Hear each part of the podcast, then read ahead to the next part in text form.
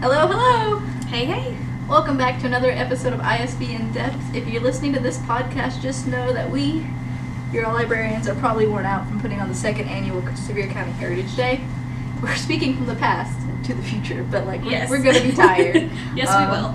This year's theme was Christmas in Appalachia, and we hope to have seen you there. But if we didn't see you there, you get to celebrate a little bit of the magic with us. We've got the trees. Yes, We've got some books, and we're gonna be talking about Appalachian books after we get done with our housekeeping. So Yes. Um, so to kind of go ahead and get into that, our closings this month, um, all branches will be closed for Veterans Day, which is November 10th and 11th. Um, all branches will be closed for Thanksgiving holiday, November 23rd through the 25th.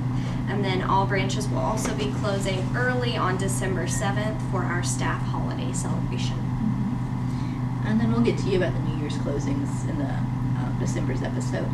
Um, so the Fine Drive, we're having one during November. It's going to be the food for fines. So you'll bring two non-perishable canned items, two dried foods, two jars of peanut butter, or a combination. Just remember, it only excuses late fees, not lost or damaged items. Um, also, our ongoing programs, just as a reminder, Show Us Your Southern Grandma, um, Duck It All Kodak Building Fundraiser, uh, Veterans Tile for KFL's Tile Wall, and then also the Veterans Paver for uh, the Kodak Building. So, and those are, um, if you donate for those, those are like two separate funds. Yes. Um, the Kodak paver, I think you'll get like a form to fill out where you'll put in your loved one's name. And I, uh, it's a hundred dollars. Yeah. And then the KFL tile wall, it's already created. We just need to get the money and then um, they'll put it up on the tile wall. So we've got some events going on. Um, KFL, we're going to have the small business sampler, which is going to be on Saturday, November 18th from 10 to 2. Uh, we had a bonus episode that should be up on YouTube with Miss Jessica and um, Miss Karen from Seymour. And we're really excited. I kind of hope I work that day so I can like buy some hot chocolate bombs and things like yeah, that. Yeah, I specifically am off and will definitely be coming, so I'm excited. Um, and then November 28th, um, which is a Tuesday, we have Bright Star Theater presents a live performance of real life Legends of Cherokee. Um, it's to be at 6 p.m. and I work that day, so I'm to have to like hover outside the door and be like, Mhm. good job! yeah. Um, but it's best for grades 4th through adult, so maybe your littles probably won't get it the best, but um, I mean, everybody's welcome. Uh, and then December 9th from 10.30, I'm sorry, 9.30 to 11 is Pancakes with Santa. And it's going to be here at King Family Library. That's also on a Saturday. This is one of the few events that we require money for, and it's like $3, um, which isn't terrible. No, but, it's um, great. But yeah, it's one of the few that we require money for, so keep that in mind. Um, and you don't have to uh, sign up for any of these as far as you just you just show up. We've got the vendors already for the business sampler and the theater group scheduled, and so I, don't, I don't think they cap pancakes at Santa. Um, so just gonna move on a little bit and talk about Seymour. Um, just as a reminder, they do have their new Habit program, which started just a couple months ago. They meet monthly on the second and third Fridays each month. Um, but for November, they're going to only meet on the 17th. Yeah. So keep that in mind. because we have the uh, closings. And the habit program, in case you've forgotten or never heard of it, it's like when you bring a little, um, usually it's a dog, and they bring them in, and kids read to them because dogs are non-judgmental, and you can Mhm. do your times tables, which I should probably practice, and all kinds of things. And of course, the kids just love wallering on the dogs, especially Yes. Chrissy here. Always super sweet and loving and love to be toted around sometimes. And yeah. Nothing for Kodak. They've got their fundraisers still going on. Um, so, November is Inter- International Games Month. Uh, you can celebrate that by checking out a video game behind uh, Reference Desk at KFL. Um, just as a reminder, too, we've got PS4, Xbox One, and then Uh, Switch. Switch, Nintendo Switch. So although we have also one Xbox Series X game because I remember putting that in. It's one of those like hybrid. It can go on both. Oh, okay. um, I think. But I know for sure there's an Xbox Series X because I was like, oh crap. Um, and then also we've got after school game activities, um, both in the teen center and in the children's center. Seymour has a chess club. Um, Seth has on Fridays the Minecraft challenges and stuff like that for kids to do, and um, and all the branches usually have a little something going on, but I don't know if they have anything specific. Oh, and And Ben has his after-school D&D for tabletop, and we're also um, always looking to try to get an adult group started. We just need enough interest and uh, to set a time and a date. So it's hard. Yeah, it's adults scheduling their lives. It's not very easy, but um, we're always waiting to hear about that. Mm-hmm. Yeah. Um, so November is Picture Book Month. So what better way to celebrate than by taking your child to story time at one of our branches? Um, I want to specifically talk about King Family Library because we did add a um, a new story time day um, in September. Mhm. It's when it started, but just kind of as a reminder because that one has been kind of slow getting um, you know picked up. Wednesday is our baby rhyme time, and that is going to be in the morning from 9:30 to 10.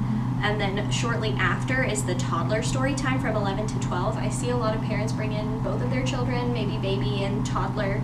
Um, they'll come in for the 9:30, stay until 10, and then leave for about an hour, um, and then come back from 11 to 12. But they're more than welcome to stay the entire time.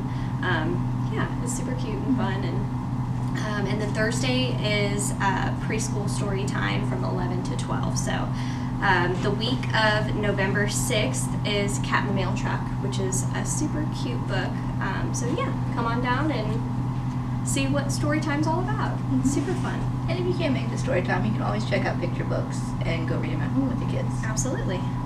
I wish my parents did that for me. All right, so we got through that pretty quick. we did Um, actually. Yeah. So Appalachian books. Um, fun fact about Sam: I went to Berea College up in Kentucky, and they had like a. It's very big on Appalachia as a culture, and I think that's sort of where I kind of got introduced to the idea of being Appalachian. Mhm. It wasn't really something um, we talked about. Like, yeah, we got the Smoky Mountains, but I'd never had have had that be like I can identify as Appalachian, and I kind of warmed up to the idea. I liked it in college. Um, I would I would have been a perpetual student if I could, like just keep taking all the classes always. Um, so if I could redo college over, I wish I would have taken some Appalachian courses. Yeah, I, I definitely think I would like to know a little bit more about it, um, you know, socioeconomic issues and all of that. And I know you're going to get into it a little bit later, but Yeah. Um, so see. Oh, I should have wrote down the statistics for Appalachia, like how many counties and where. But yeah, it, it spans a lot larger than you think it does. it goes up yeah. towards like New York and a little bit into Ohio, and it goes down past Tennessee, I think, into Georgia. Mhm. Um, so it's the Appalachian region's very big, and it's and it's very diverse too, which is what um, the book I was reading gets into. So uh, a few few years back, back around the 2016 presidential election, this book called Hillbilly Elegy came out, Mhm. and everybody was really reading it. Which I was I was in college during the time, so I actually didn't hear much about it. And when I did, it was on um, my friends' Facebook groups, and Yeah, they were and like. it- it's considered a memoir, right? Yeah, it's, it's, it's his personal memoir, um, and I'll let you talk about a little bit about that just when you get to it, because that's what Alexis read was Hillbilly Elegy, and I ended up reading What You're Getting Wrong About Appalachia, which is in response to Hillbilly Elegy, um, and that was the kind of stuff I saw on my friend's Facebook page. They were like, "This isn't a good book if you want to know what Appalachia is." Right. Um, and so it's written by, I'm guessing it's C A T T E. Um, we don't have the book physically at the library. I was reading it through Libby.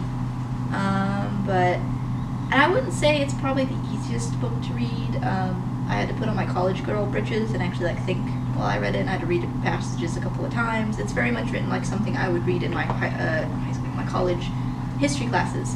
So it's probably not the best introductory into Appalachia, but um, I'll kind of give you the gist.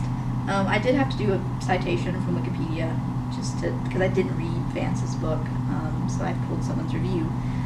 Um, let's see here. So Vance is criticized for um, blaming hillbilly culture and its supposed encouragement of social rot. Comparatively, he feels economic insecurity plays a much lesser role. His resentment of those who seem to profit from the poor behavior while he struggled. So, uh, an aside, uh, he talks about like welfare queens Mm-hmm. and like people having phones while he's struggling working at a, a grocery store. And then it combines his values of personal responsibility and tough love, and it represented a microcosm of the reason of Appalachia's overall political swing from Democrat to strong Republican affiliations.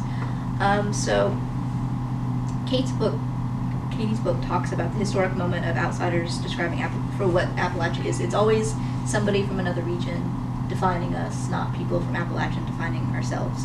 Um, so her book starts most recently with the Trump election and how a lot of people are finger pointing. Well, that's the reason Trump won was because of Appalachia, Mhm. and um, it's because they're you know they're white, they're they're racist, they're small minded, and um, but even though these are harming stereotypes and stuff, they didn't just come about in 2016 as part of a larger narrative um, that spanned dating back to the Civil War.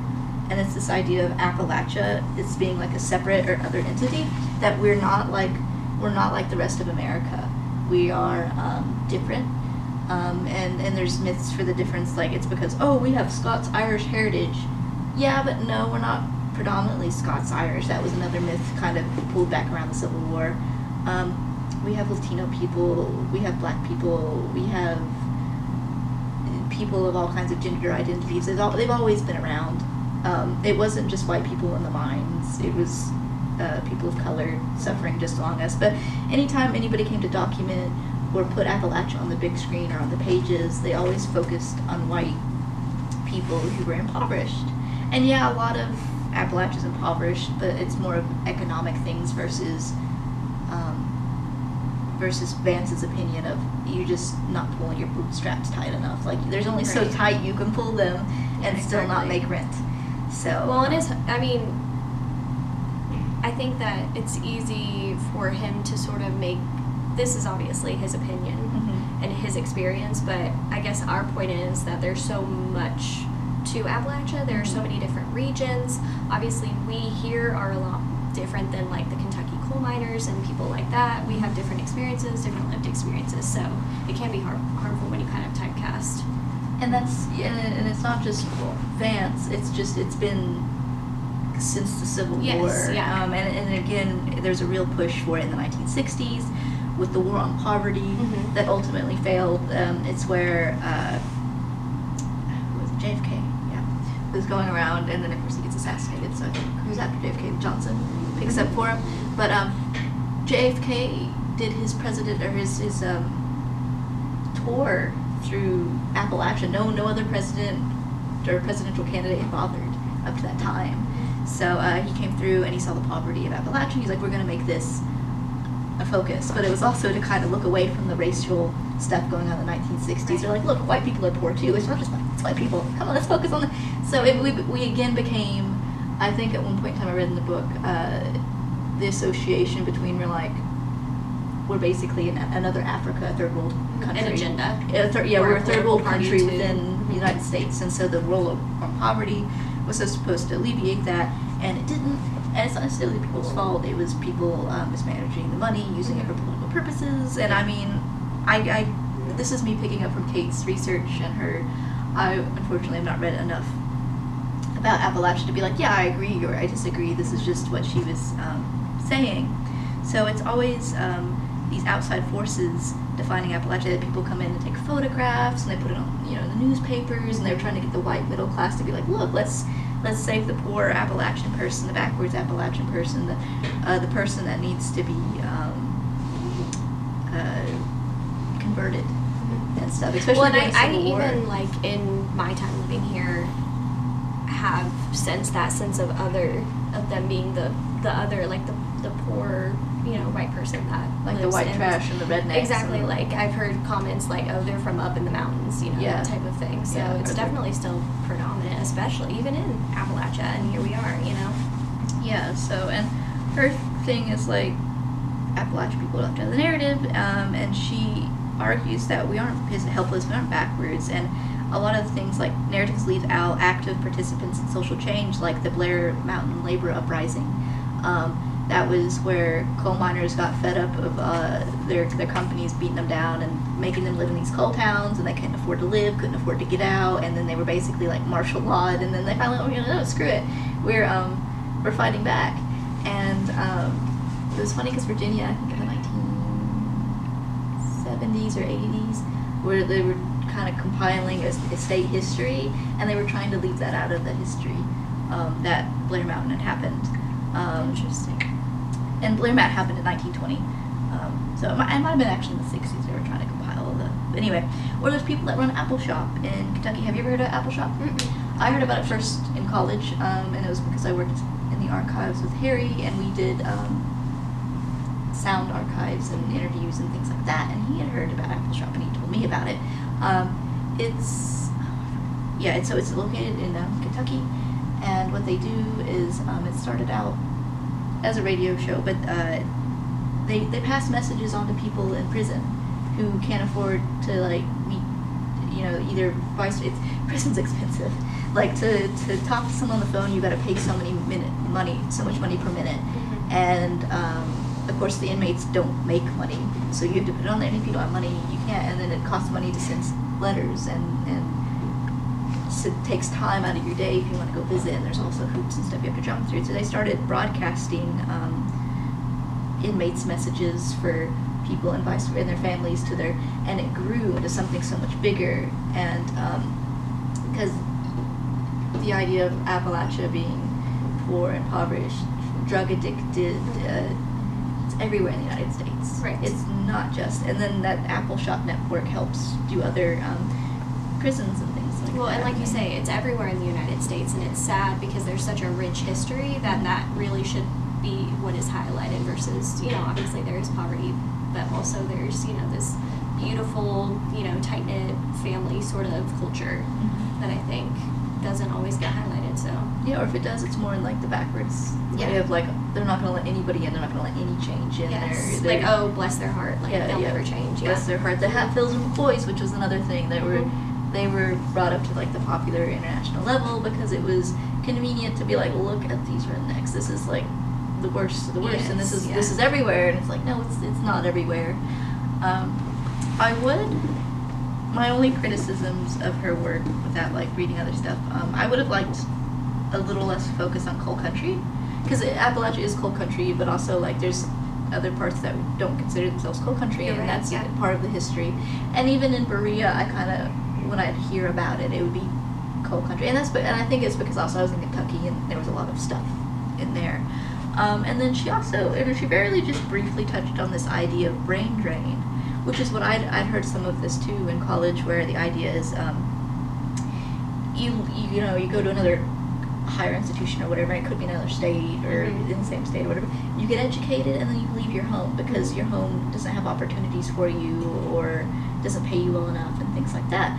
And she, she touched on it a little bit and she goes, we get sucked into this narrative that that's the only path for us. We have to leave our home Right. to make something of ourselves instead of staying home to build it up. And, Yeah. and and then there's also I think I mentioned to you yesterday or something that the idea of what education means. Um, like we think, oh, that person's not educated because they they don't use correct grammar or they talk funny or they don't, you know, know the latest trends or something like that. But they're educated in other ways. They know how to root. They know the time of the seasons to plant stuff. That's its own kind of um, education, and it's stuff that exactly right. they know trades and things that we might might not know. And so, like, we're overlooking those people. Is it brain drain for people who know how to make houses and things? Mhm. Um, is it is it brain drain if it's a, a colored population and not white people? Like, it's so I would have liked to have heard a little bit more of that. Yeah, the book that's very interesting. The book wasn't very long itself. I think maybe like two hundred something pages. Um, like I said, it was quick to read, but I took big girl britches. I had to stop and read it and be like, "Am I understanding Am what I she's telling what me?" she's saying? Yeah, that makes And, sense. and I didn't for a minute, and I was like, I don't think I understand this. And then I started explaining to Linda at CERC, and I'm like, no, I do understand her topics. Thank God for college.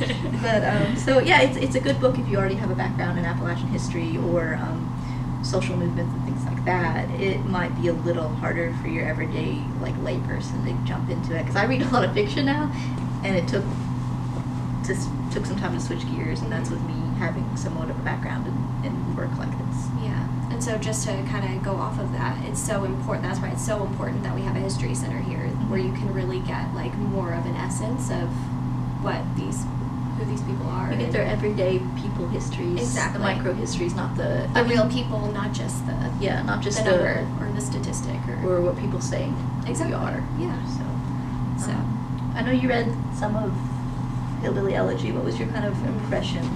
Well, and like I said, I think that it did focus a lot on the negative, and I don't know if it's because he sort of started here and left, like you said, kind of the brain drain, which I didn't really make that connection in the beginning, but um, I definitely see that as um, it's sort of like, here I am, this is what I came from, which was great, but here I'm so much better for having left, and I just don't think that's really f- a fair assessment, which obviously it's a memoir, so you kind of Like, have to He's right in his own personal opinion. Exactly, But it's yeah. one of those like it, they've blown him up to explain every to explain why Trump won in 2016 or why. And so, what was um, what was his like personal background, his family like? Were was there drug addicts, alcohol? yes, uh, all of the above, um, very hillbilly, Yeah. and that sort of thing. So and he and I read a little bit of the reviews about it, and it's sort of like this. It's a moral failing. He's like, you know, my parents, my family are morally wrong for right, not not keeping a steady job and not doing this or that, or the Yeah. people that have the cell phones while I don't have a cell phone, or they get government cell phone for free while I'm working for mine. Like hmm those. It, see, I I can I'm, I can sympathize a little bit with them because I didn't have a good background growing up. My parents had done drugs and alcohol and and you know traded stuff for food stamps and things and like that. And it's like. And growing up, I did have that belief that it was a it was a moral failure, and I still struggle with it a lot. That I'm like, well, why can't you get clean? Other people can get clean. Right. Um, why can't you be a good parent? You know. But there's also the side of the coin of it, it is a, it's an addiction, it's a sickness, and that's not really terribly talked about in our area. It's more of the moral. You're right. You, you've, you've screwed up. You need to go to church. Why to, can't they just do better? Yeah, for and, and why can't you? But why can't the community help? And then a lot of the times the community we're negative against them, fighting our own. Like, is it addiction or well, is it in, in in that case, you're sort of going outside of the community to get help and resources. Yeah. that- so and then I guess they don't come back. So like I can I can see his negative point, and I'm proof that it also happens Mm-hmm. today, and no matter your gender or whatever. And Right. but it's one of those like, it's not everybody. Like I work in a building full of wonderful people that either like were raised here or came and lived here, and whether you want to call yourself Appalachian or not, you're, you're part of the Appalachian community. And I would say these people I'm around are educated, are good people, and but they're not going to make the news because they're not sensational. exactly. Yeah. So I mean, I have no plans on leaving, so I really love this community and everything that they do. So Yeah. And there was a good point too that someone made, like you know they argue, you know we can't argue too much. This is just personal experience. You can't argue that, but um, he does touch on this idea of learned helplessness, and we see it a lot. yeah, oh yeah. Um, like and I with parents or stuff like you know they're like I don't want to learn how to use the internet because like you can do it for me or why should I bother? It changes, Mhm. and that itself could have been like a nice segue or something to look at. This Mhm. predominant and is it is it something our generation's learning or is it just a certain generation is it with technology is it but then i don't know there's I don't, like what quantifies sort of is like learned helplessness is it is it going to be technology or is it going to be stuff like why do should i bother to do my taxes or why should i bother to buy a house? I can't afford it. Like it's but then that's not necessarily the root of the issue. The root of the issue is like economy and policy yeah. and You're things right. like that. That's depressing the whole area but it's also depressing the whole united states. It's depressing generations. So it's it's a systematic wider problem. Mhm. um, like if we want to talk about appalachia we should read fiction by appalachian authors and you know read their memoirs. And then you know if appalachia is a culture what are things that define our culture? Is it chicken and dumplings? Is Mhm. it silver packages? Is it um, things like that? So Yeah. like you don't have answers to these questions. Um, you can start finding people's answers through books um, especially in the non uh, fiction section Yeah, we have and a I lot guess in the history section That's the point. Read widely. Read more than just you know. yeah and like vance is right kate's right so um, they're right in their each perspectives Right. and things like that so and you, you can only make your, your own opinion so the more you read The more you know. the more you know reading rainbows so oh i feel like i could have uh, had a whole college class on this I should have taken a college class on this, but you know, shoulda, coulda, woulda. Yeah. I have to teach myself now. Why do I have to be responsible for myself? okay, so I guess that kind of That kind of wrapped it up nicely, I Yeah. think. Yeah. So, next month, uh, when we do our December podcast, we're going to be looking at books that haven't circulated in a while. Yeah, I'm Um, excited for that. I think. Yeah, maybe maybe we'll post a list on Facebook of them that you can like check out if you're like, oh, I love that book, or I've always wanted to read that book. What, what, what do you mean it hasn't checked out in like five years? People have long TBRs. Yeah. Like I have books that I want to read and they've been on there for a while. So you know, this is your this is your chance to save the book because if you read a book, and I think our current like statistic is it circulates a couple of times, mm-hmm. there's a good chance of saving it. Yes, absolutely. Now, if the book hasn't been checked out in like five years and you read it once, then we're like, um, it's stuff we look at. It's, and being a librarian's not easy. Um, we could probably talk about that um, in the next one, what it means to like read and yeah, I think um, that's a great idea. the things that we have to think about and consider. Yeah. So, because I know a lot of people are like, oh, you're throwing away knowledge, and it's like, yes, but no. You, we've, we've updated the collection, hopefully, or if there's a hole in the collection, let us know. Anyway, yeah, it's being a librarian. It's not easy. Um, being a human being in Appalachia, serving an Appalachian community that is a diverse community that is multi-religious, non-white, non-straight. It's difficult It is. especially when we even have to fight our own stereotypes in our heads. We don't throw books away. Um, Ben put this like underneath that spiel, like big red letters that like scroll across the screen. We do not throw books away. We either put the books in the bookstore where people buy them and it generates revenue back into the library, or we donate them to causes. Um, we have free book box libraries around the community. We um, give them to other programs and things like that. And um, sometimes they wind up in the thrift store, but again, it serves them in another fashion where they can revenue to whatever charity, and people still get the books. Exactly. I yeah. think the only time we throw away a book is if it's like a hazard, like it's. Moldy. It's literally you cannot glue it back together. It's that's the only time if it's just damaged beyond repair that you wouldn't want it in your own house. That's the only time we throw away a book. Absolutely. Every other book we delete or read or anything like that. And it- typically, if it's well read, we'll just purchase another one. yeah, yeah, especially like the Mo Willems is the recent one I'm thinking Yeah. of. Oh We, yes. uh, yeah.